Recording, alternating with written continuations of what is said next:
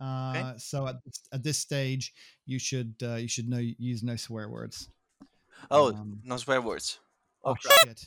oh, sorry. We'll cut that. We'll cut that.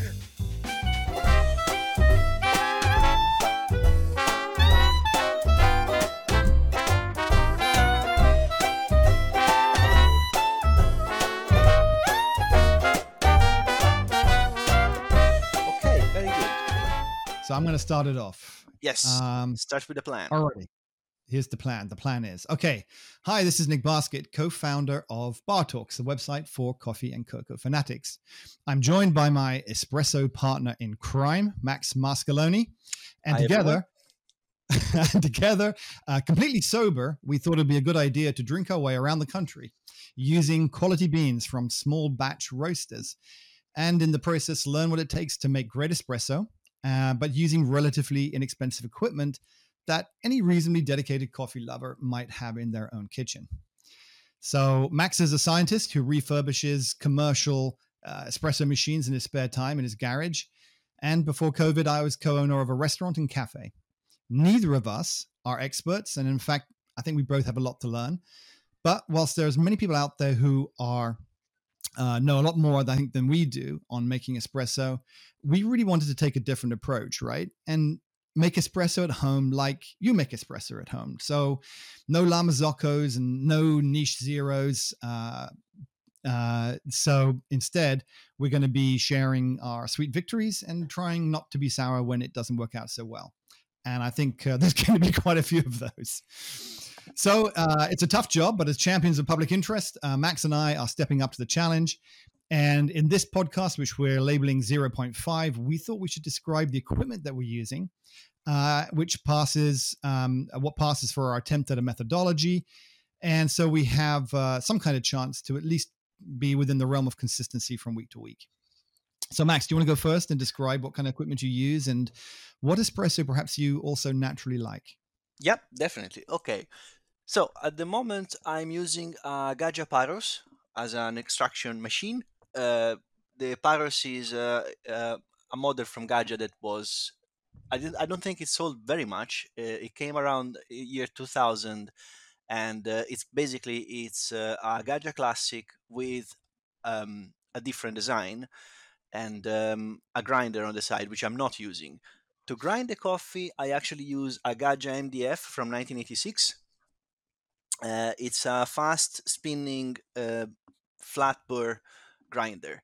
So in my case, the the grinds are consistent and uh, in one single uh, shape, in one single size. While if you use a conical burr, you have two sizes coming up. So that's that can be one of the differences in the flavor extraction of the coffee. Sorry, this is the scientist talking. um, I normally try to avoid doing too much weighing before after counting i tend to do it very much old style italian italian way so i put the coffee in sometimes most of the times nowadays just because i've been influenced by nick here i weigh it out so i weigh the coffee in and then i just uh, press it put it in the coffee machine and brew it I do not count how long it takes. I hardly measure the, the, the, volume that comes out. I just look at the coffee when it comes out, and um, when it starts to, to dance, as they as they say, uh, the, the the coffee spout. Uh, sorry, the, the, the dropping coffee starts to dance. Uh, means that it's basically mostly water, and then I stop. That's when I stop. So for me, there's not a lot of uh, 30 seconds, 30 grams in 30 seconds. It's uh, a lot more empirical. You look at it when it's when it feels done, it's done. So I think I, that's probably how a lot of people are going to be are going to be making espresso, right? Yes, yeah. I think it's I think it's also the most uh, the most consistent way of making sure that you extract everything. Otherwise, I have the feeling that I might leave some something in and uh, how much the coffee is. I want to get my money's worth. yeah, I, I want to get all of it. So, in general, what I like in coffee is uh, bitterness. I do not like acidity, and um, most of the coffees that we, we will try are always uh, going to be um, mild roast, so with a lot of acidity because Nick really likes me.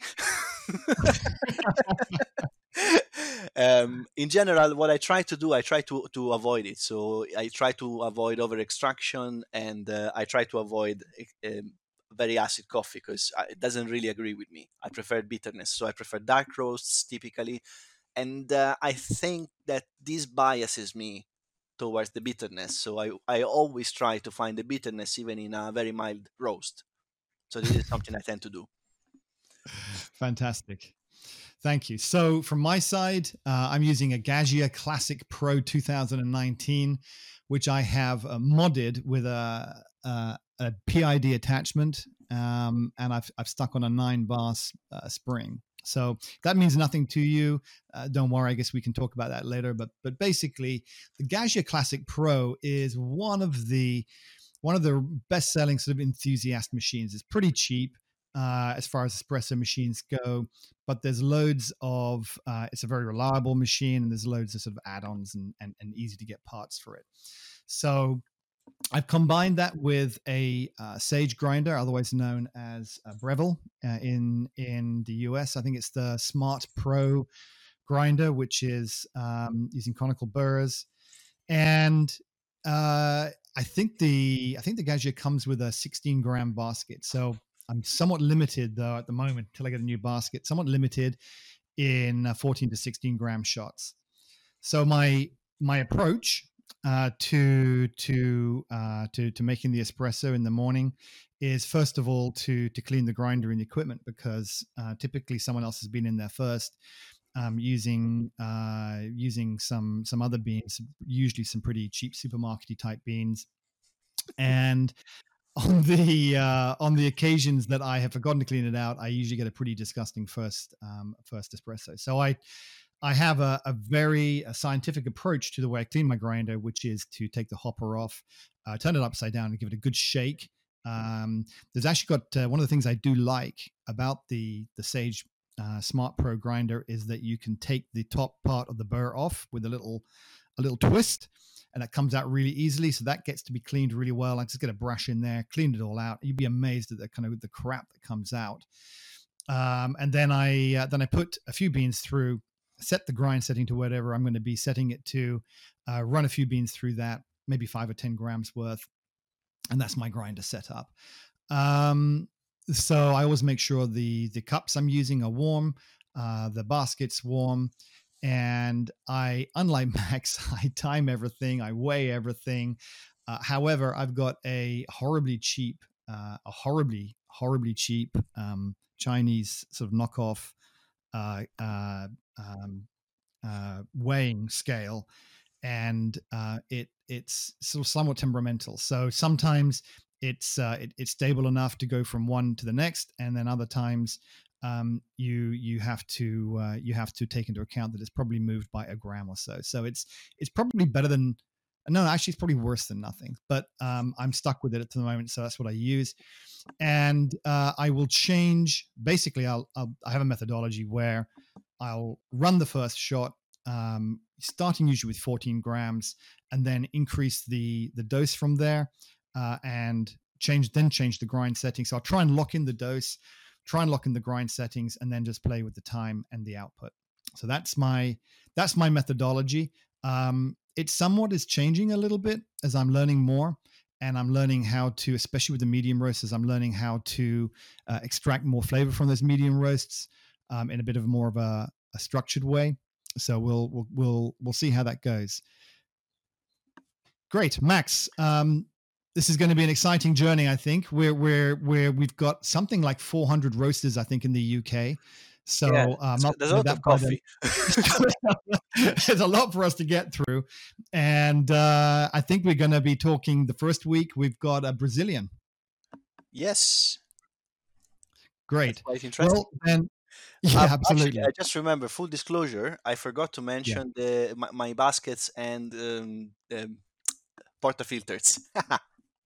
Uh-huh. Uh, so I have an, an IMS um, port, uh, basket, uh, 12 to 16 grams, and an IMS uh, double basket, uh, 12 to 18 grams with uh, um, a double portafilter. The other one is mounted on the bottomless portafilter, and I use that to to make sure that my extraction is right. And if somebody, anyway. if, if people listening to this haven't uh, haven't listened to our um, our conversation, we did we, have released a, a, separate podcast where Max and I talk about his uh, reconditioning of machines. It's worth listening to because he's got a fascinating hobby. And and um, how long have you been doing it for, Max? Uh, at this point, I think it's a little over one year, not very long, but uh, yeah. I am quite effective. I've been doing some great machines. Oh, Let's oh, yeah. wrap it up there. We've yes. been going for 12 minutes, and uh, hopefully people will will tune in for the first uh, for the first podcast on this Brazilian bean that we've been doing, and uh, and follow us on the journey.